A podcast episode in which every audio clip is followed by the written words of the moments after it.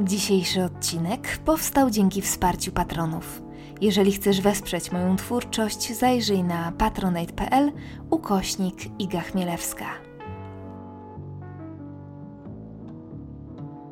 Cześć, to 103 odcinek bardzo brzydkiego podcastu. I dzisiaj chciałabym podjąć temat trudny, ale jednocześnie z serii tych, że jak nic nie powiem, to się uduszę. Czasem po prostu tak mam. Otóż tydzień temu narysowałam bardzo brzydki rysunek przedstawiający nogi w krótkich spodenkach z podpisem dialogowym Ja na jej miejscu bym się przebrała y, i odpowiedź brzmiała A ja na twoim zamilkła. E, rysunek jest na moim Instagramie, link w opisie pod odcinkiem. Jeżeli jeszcze nie widzieliście, to zapraszam, w ogóle zapraszam Was na mojego Instagrama. Wracając do ilustracji, to nogi były nieco większe od tych, które zwykle rysuję, więc dopisałam sobie gdzieś tam w notce tego posta, chcąc uniknąć niepotrzebnych dyskusji, bo czułam gdzieś w kościach, że tak się może wydarzyć. Nie jestem w internecie od wczoraj. Dopisałam sobie, że to nie jest rysunek o, tu cudzysłów, promowaniu otyłości, tylko o komforcie, na który zasługuje każdy. I szczerze, ja nie wiem, na co ja liczyłam. Ja nie wiem, na co liczyłam, że, że ludzie w internecie powiedzą: OK, masz rację, tu wyjątkowo nie dorzucimy swoich trzech groszy. Nie wiem. Oczywiście, że rozpętała się dyskusja dokładnie na ten temat, którego chciałam e, uniknąć. Oczywiście padło kilka ohydnych zdań i oczywiście zablokowałam kilka osób, bo dyskutować możemy, możemy się ze sobą absolutnie nie zgadzać, ale werbalne ścieki przez moje media społecznościowe płynąć nie będą nawet najcieńszym strumyczkiem.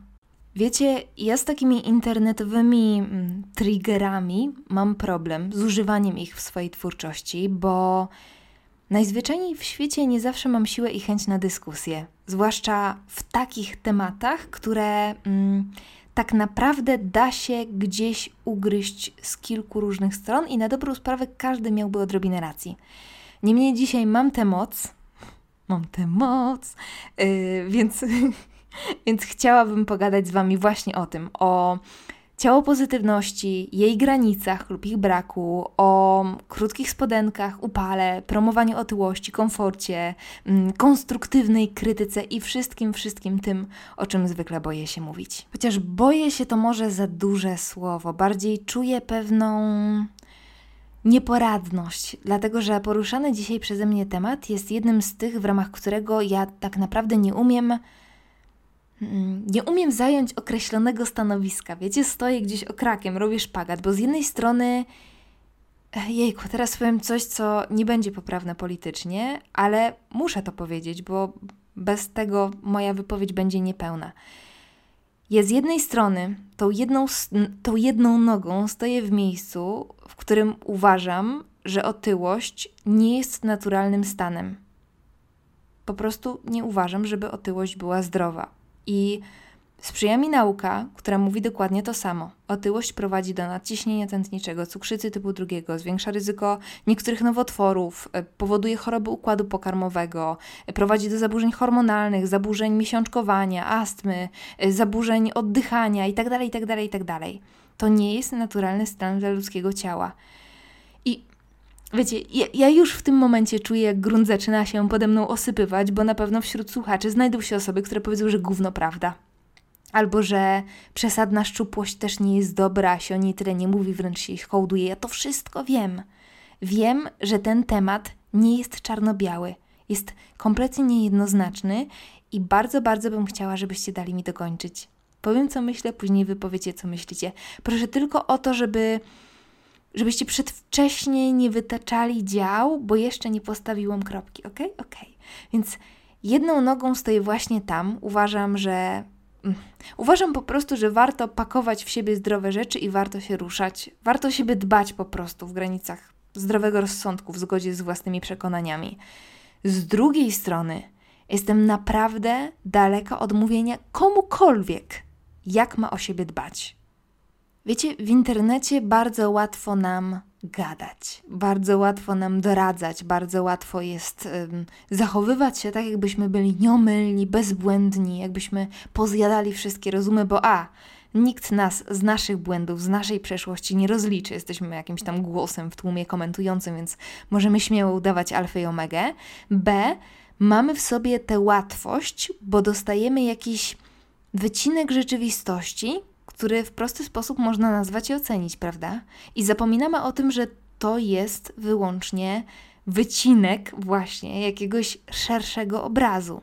Zapominamy też, i wydaje mi się, że to jest w ogóle kwestia nadrzędna, że po drugiej stronie jest żywy człowiek, który ma uczucia, a słowa potrafią ranić przepotwornie. I wiecie, ja mam tę świadomość, tak mi się wydaje, bo jestem twórcą, bo przeczytałam nie jeden potworny komentarz, bo jestem wysoko wrażliwa, bo chucham i dmucham na moje otoczenie i ja nie, nie, nie, nie twierdzę, że to jest dobrze czy źle. Czasem wychodzę na takiego, wiecie, mięczaka, szaraka bez własnego zdania, ale nie komentuję. Nie komentuję negatywnie niczego w internecie, bo nie chcę ranić bo kiedy ranię, to sama obrywam rykoszetem. Po prostu tak mam. Nie zmienia to faktu, że moja mięczakowatość kończy się w momencie, kiedy ktoś komentuje wygląd, negatywnie komentuje wygląd drugiej osoby, czy w internecie, czy tym bardziej na żywo. Wtedy reaguję prawie zawsze. Wchodzę w dyskusję, często spotykam się z uniesionymi brwiami moich znajomych, bo weź już nie przesadzaj, Iga, już naprawdę nie można się pośmiać, a ja naprawdę nie czuję, żebym przesadzała, bo i nie czuję, żeby warto było jakkolwiek jakkolwiek komentować decyzje drugiej osoby dotyczące jej własnego ciała. Nie bez powodu w momencie, w którym powiedziałam, że wierzę w to, że warto o siebie dbać, dodałam w zgodzie z samym sobą. To jest tylko i wyłącznie decyzja drugiej osoby, jak wygląda i w co się ubiera. Nic nam do tego. Naprawdę wierzę w to, że nic nam do tego. I trafiamy tutaj w temat tej zahaczonej już przeze mnie wcześniej otyłości. I to na niej chciałabym osadzić dzisiejsze rozważania, jako też zainspirowana własnym rysunkiem, jakkolwiek strasznie to brzmi, ale doskonale zdaję sobie sprawę z tego, że problem komentowania czyjegoś wyglądu, czyjegoś ciała jest znacznie bardziej pojemny. I bardzo bym chciała, żebyśmy to zagadnienie traktowali nieco bardziej uniwersalnie. Kiedy będę mówiła o otyłości, to myślę tak naprawdę o wszystkich odstępstwach od tu cudzysłów, okładkowej normy. Zatem idzie lato, czas, w którym lubimy odsłonić trochę więcej ciała, bo i temperatura nas do tego zachęca. I pisałam o tym na stories, powtórzę raz jeszcze. Znam naprawdę kilka dziewczyn, które całe lato, 30-stopniowe upały, przeżywają w długich spodniach, w jeansach, w czarnych jeansach. I, I nie dlatego, że tak lubią, że mają taki styl, tylko dlatego, że usłyszały raz, drugi, trzeci, niektóre słyszą od dzieciństwa, że mm, takich nóg nie powinno się pokazywać, że załóż coś dłuższego, że patrzcie, wieloryb idzie. To są autentyczne cytaty, które znam z opowieści. Naprawdę w gardle mam teraz piłkę golfową. Ja, ja nie umiem mówić o takich rzeczach bez emocji. Kto dał komukolwiek prawo do takich komentarzy? No kto? Więc eh, zarysowałam taką sytuację. 30-stopniowy upał, koleżanka w długich czarnych dżinsach i za długo jestem w internecie i zbyt czujnie go obserwuję, żeby nie rozszyfrować w zasadzie wszystkich komentarzy, które na taki obrazek mogłyby się posypać. Zatem zacznijmy sowciarsko. Pierwszy komentarz wyobrażam sobie następująco. Mm, przecież ubrania na większej sylwetce też da się fajnie wystylizować, na jeansach opcje się nie kończą. Ja odpowiadam, okej, okay, pełna racja. Ale jako osoba, która również ma szafę pełną jeansów i czarnych bluz i t-shirtów plainowych, takich wiecie, zwykłych, najzwyczajniejszych, osoba, która ma dwie lewe ręce, jeżeli o zagadnienie modowe chodzi, odpowiadam, można, oczywiście, ale nie każdy umie. To po pierwsze. Po drugie, jak wynika z opowieści moich koleżanek, wciąż wcale nie jest tak łatwo dostać fajne ciuchy w większych rozmiarach. A po trzecie, jeżeli, i wydaje mi się, że to jest w ogóle najważniejsze, jeżeli całe życie słyszysz, czego nie powinnaś zakładać, jak nie powinnaś wyglądać, a wyglądasz, to naprawdę potrzeba bardzo, bardzo dużo siły i takiego samozaparcia jakiegoś, heroicznego wręcz, żeby ten zamknięty krąg przełamać i opuścić i zacząć działać, żeby wreszcie przestać się chować we własnej skorupce i, i zacząć robić rzeczy po swojemu, to naprawdę wymaga bardzo dużo siły. Taki mały off-top i wcale nie off-top, tak naprawdę, to w temacie stylizacji i mody zapisałam się i właśnie robię taki kurs, który ma jakkolwiek obudzić we mnie modową bestię. Może Wam kiedyś opowiem, ale nie chcę polecać czegoś, czego jeszcze sama w 100% nie przetestowałam. W każdym razie prowadząca ten kurs mówi o tym, bo generalnie oprócz takich stricte stylizacyjnych ym, informacji jest bardzo dużo właśnie takich ciałopozytywnych komunikatów. E, prowadząca mówi o tym, że umiejętność budowania sylwetki ubraniami, czyli dobierania ich w taki sposób, żeby mm, mm, zatuszować swoje niedoskonałości, a uwydatnić to, co chcemy uwydatnić, musi wypływać przede wszystkim z akceptacji. I chodzi o akceptację dokładnie na tym etapie, na którym jesteśmy teraz, z tym obwodem w talii i w udach. I wiecie, zaczęłam analizować to, co mówiła prowadząca, i złapałam się na tym, że niestety większość z nas, w tym ja, często wpada w taką pułapkę myślenia, że jak już się wylaszczę, to wtedy zacznę kupować super ciuchy. No i tak można trwać latami, naprawdę, czego sama jestem żywym przykładem. Więc oczywiście można fajnie wystylizować każdą sylwetkę. Nie mam co do tego żadnych wątpliwości, ale trzeba umieć. A jak się nie umie, to się ma dżinsy. Potencjalny komentarz numer dwa. Schudnąć trzeba i po kłopocie nikt nikomu nie każe tyle jeść i doprowadzać się do takiego stanu. E, no to jest kompletnie druga strona tęczy, ciężki arsenał. E, muszę wam powiedzieć, że nic mnie tak wkurwia, jak takie komentarze. One często w ogóle padają z ust takich domorosłych y, fitnessiaków płci przeciwnej. Absolutnie, żeby była jasność, absolutnie nie mam nic oprócz podziwu dla ludzi regularnie ćwiczących na siłowniach i rzeźbiących swoje piękne ciała. Ale jeżeli w ten sposób chcesz reklamować swoje usługi trenerskie, to cóż, wydaje mi się, że nie tędy droga, chłopaku. Ech, mniej jeść, więcej się ruszać, i gotowe. Przepis na idealną figurę, już wiemy wszystko, możemy się rozejść. Problem polega tylko na tym, że to nie jest takie proste. I te wszystkie światłe komentarze najczęściej padają z ust osób, które nigdy nie miały z tym problemem nic wspólnego. Też bym mogła mówić, trzeba się więcej ruszać. Ale co to da? Czy naprawdę ktokolwiek wierzy, że ktoś czytając taki komentarz, ktoś, kto zmaga się z własną wagą i podkreślam, zmaga się, czyli upatruje w niej jednak problem, pomyśli sobie, mhm, więcej się ruszać i mniej jeść. Wow, to takie proste, do dzieła. No nie, bo problem jest znacznie bardziej złożony. Przede wszystkim nie wiemy z czego wynika, wiecie, bo czasem ma podłoże związane z psychiką, a więc znacznie głębsze. Czasem ma podłoże hormonalne, czasem, nie wiem, ciężko wrócić do swojej pierwotnej formy po ciąży. Czas, wie, wiecie, jest cała masa innych powodów niż takie standardowe wykraczanie poza swoją normę kaloryczną. Poza tym, nawet jeżeli faktycznie tak jest, że ktoś lubi jeść, to to, co wkłada na swój talerz, to w jakich porach je i w jakich ilościach spożywa posiłki, też nie jest takim prostym wyborem. Tego się nie da od tak zmienić. Ktoś, kto ma wyrobione pewne nawyki żywieniowe, nie jest w stanie zmienić ich z dnia na dzień. Oczywiście można to zrobić, ale trzeba odbyć walkę, a na tę walkę nie zawsze ma się siłę, bo są przeróżne momenty w życiu. Wydaje mi się, że wszyscy to wiemy.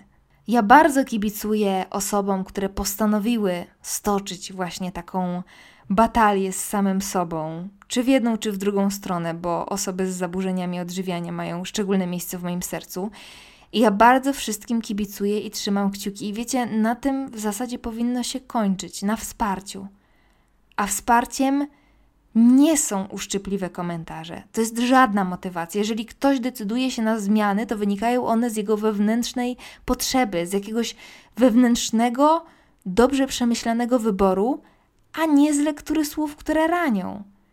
Co cię nie zabije, co cię sponiewiera. Kopaniem nie wybudujesz niczyjej samoakceptacji. To jest żadna pomoc, żadna. Ach, uniosłam się. No dobrze, e, co jeszcze można byłoby usłyszeć? E, na przykład, o, na przykład Mm, no i dobrze, że nosi długie, przynajmniej jest świadoma, świadoma jak wygląda. Mówię tutaj oczywiście o długich spodniach, jakbyśmy zapomnieli. E, to jest zdanie, które również usłyszałam niejednokrotnie z wielu ust pod wieloma adresami. No i ja wtedy pytam, jak wygląda? Jak wygląda? Hmm? Każdy ma lustro w domu, tak samo jak każdy odczuwa zmianę temperatur i dla każdego komfort jest istotną kwestią. Zostańmy przy tych upałach, bo to jest w ogóle dobra kanwa moich rozkminek. Słuchajcie, każdy, absolutnie każdy zasługuje na komfort podczas wysokich temperatur i każdy, surprise, surprise, zasługuje na to, żeby czuć się atrakcyjnie. Atrakcyjnie tu i teraz. Nie kiedy straci 20 kilo, nie kiedy przytyje 20 kilo, nie kiedy ostrzyknie sobie twarz, nie kiedy usunie laserowo bliznę. Tylko teraz. Dokładnie tak, jak wygląda. W tym rozmiarze, w tym kolorze i w tym kształcie. Czy to odpowiada naszemu poczuciu estetyki, czy nie. I tu wchodzimy na to ym, słynne promowanie otyłości. I to jest taka kwestia, jeżeli mam być z Wami szczera, którą nie wiem do końca, jak ugryźć. Od razu zaznaczam. Bo tak jak mówiłam na początku, stoję troszeczkę okrakiem, bo z jednej strony jestem całym sercem za zdrowiem, ale z drugiej również nie uważam, żeby umieszczanie na przykład na okładkach magazynów krągłych sylwetek było promowaniem otyłości. Poczucie bycia atrakcyjnym, i teraz uważajcie i dajcie mi skończyć, bo to co teraz powiem, można sobie łatwo poszatkować i powyrywać z kontekstu. Poczucie atrakcyjności nie wynika tylko i wyłącznie z tego, co dzieje się w nas, ale również z tego, co obserwujemy. Czy mamy w swoim otoczeniu, popkulturze, szeroko rozumianym mainstreamie swoją reprezentację, kogoś na kogo patrzymy i myślimy sobie, hej, wygląda jak ja. To również buduje nasze poczucie wartości. I oczywiście pewnie teraz spadnie komentarz, że to jest szkodliwe, bo takie prezentowanie na okładkach stanu, który uznajemy za niezdrowy, jest utrwalaniem pewnych niezdrowych standardów. I tutaj chciałabym zapytać, czy wobec tego uważacie, że wyidealizowane, wyretuszowane ciało jest zdrowym standardem? Bo to, co łypie na nas z okładek i z Instagrama, wcale do naturalnych nie należy. I ja, żeby mieć taką na przykład różnicę między talią a biodrami, musiałabym odpiłować sobie kilka żeber. Czy to oznacza, że tak zrobię? No nie, ale będę się czuła źle, że tak nie wyglądam. Gdyby na okładce widniała sylwetka podobna do mojej, to pomyślałabym sobie, hej, fajnie, co wcale nie sprawiłoby, że, nie wiem, przestałabym o siebie dbać albo zarzuciłabym staranie o lepszą sylwetkę. Tak by się nie wydarzyło, ale jednocześnie w tamtym momencie czułabym się lepiej. Czy do czucia się lepiej, czucia się dobrze, prawo ma tylko jakaś grupa, która wpasowuje się w określone ramy, czy to zdrowotne, czy estetyczne? No nie. Jak dla mnie nie. To jest y, oczywiście bardzo dyskusyjna y, kwestia z tymi okładkami, wiem. Nie wiem za to, czy udało mi się wyjaśnić to, co mam w głowie, bo mam w głowie bardzo konkretną rzecz, ale nie do końca umiem ubrać ją w słowa. Mówiąc najprościej, naprawdę wierzę w to, że w momencie, kiedy czujemy się dobrze ze sobą tu i teraz, jesteśmy bardziej otwarci na zmiany. Dobrym przykładem są now nowe, ten case ma może z rok, może z dwa, może z trzy, ale mi się już czasoprzestrzeń zakręciła w tych pandemicznych, mam nadzieję, byłych realiach. Chodzi mi o manekina Nike, który pojawił się w ich flagowym sklepie w Londynie, mm, który był w większym rozmiarze, już nie pamiętam jakim. Podrzucę Wam artykuł w opisie, żebyście mogli sobie, mogły sobie zerknąć. E, jak ja tego manekina zobaczyłam, to aż klasnęłam w dłonie z radości i okazało się ku mojemu totalnemu zdziwieniu, że duża część publiczności wcale tak zachwycona nie była, bo znowu pojawiło się to zagadnienie promowania otyłości. Ale ja naprawdę uważam, że ze strony marki, marki sportowej, to było bardzo sprytne posunięcie, bardzo sprytny ruch. Bo dziewczyny, niezależnie od y, rozmiaru, są zachęcone do aktywności fizycznej. Przecież o to w tym wszystkim chodzi. Jeżeli jest ciebie więcej i wchodzisz do sklepu, gdzie witają cię same atletyczne sylwetki, to kurde, w jaki sposób, jaką siłą do cholery masz przełamać swój lęk przed siłownią? Przed tym, że jak wejdziesz na tę salę, to przywitają cię dokładnie takie same ciała, tylko że żywe ciała, które będą patrzyły na ciebie oceniająco, co oczywiście nie jest totalnie prawdą. Na siłownię chodzą wszyscy. Byłam, widziałam. Ten manekin jest takim, wiecie, dobrym symbolem mojej myśli, że najlepsze, najbardziej efektywne zmiany, takie, które cieszą nas nie tylko podczas wyglądania tego celu gdzieś daleko na horyzoncie, ale również podczas samego procesu, pojawiają się w momencie, w którym akceptujemy stan obecny. Nie musimy go lubić, nie musimy go kochać, ale akceptujemy.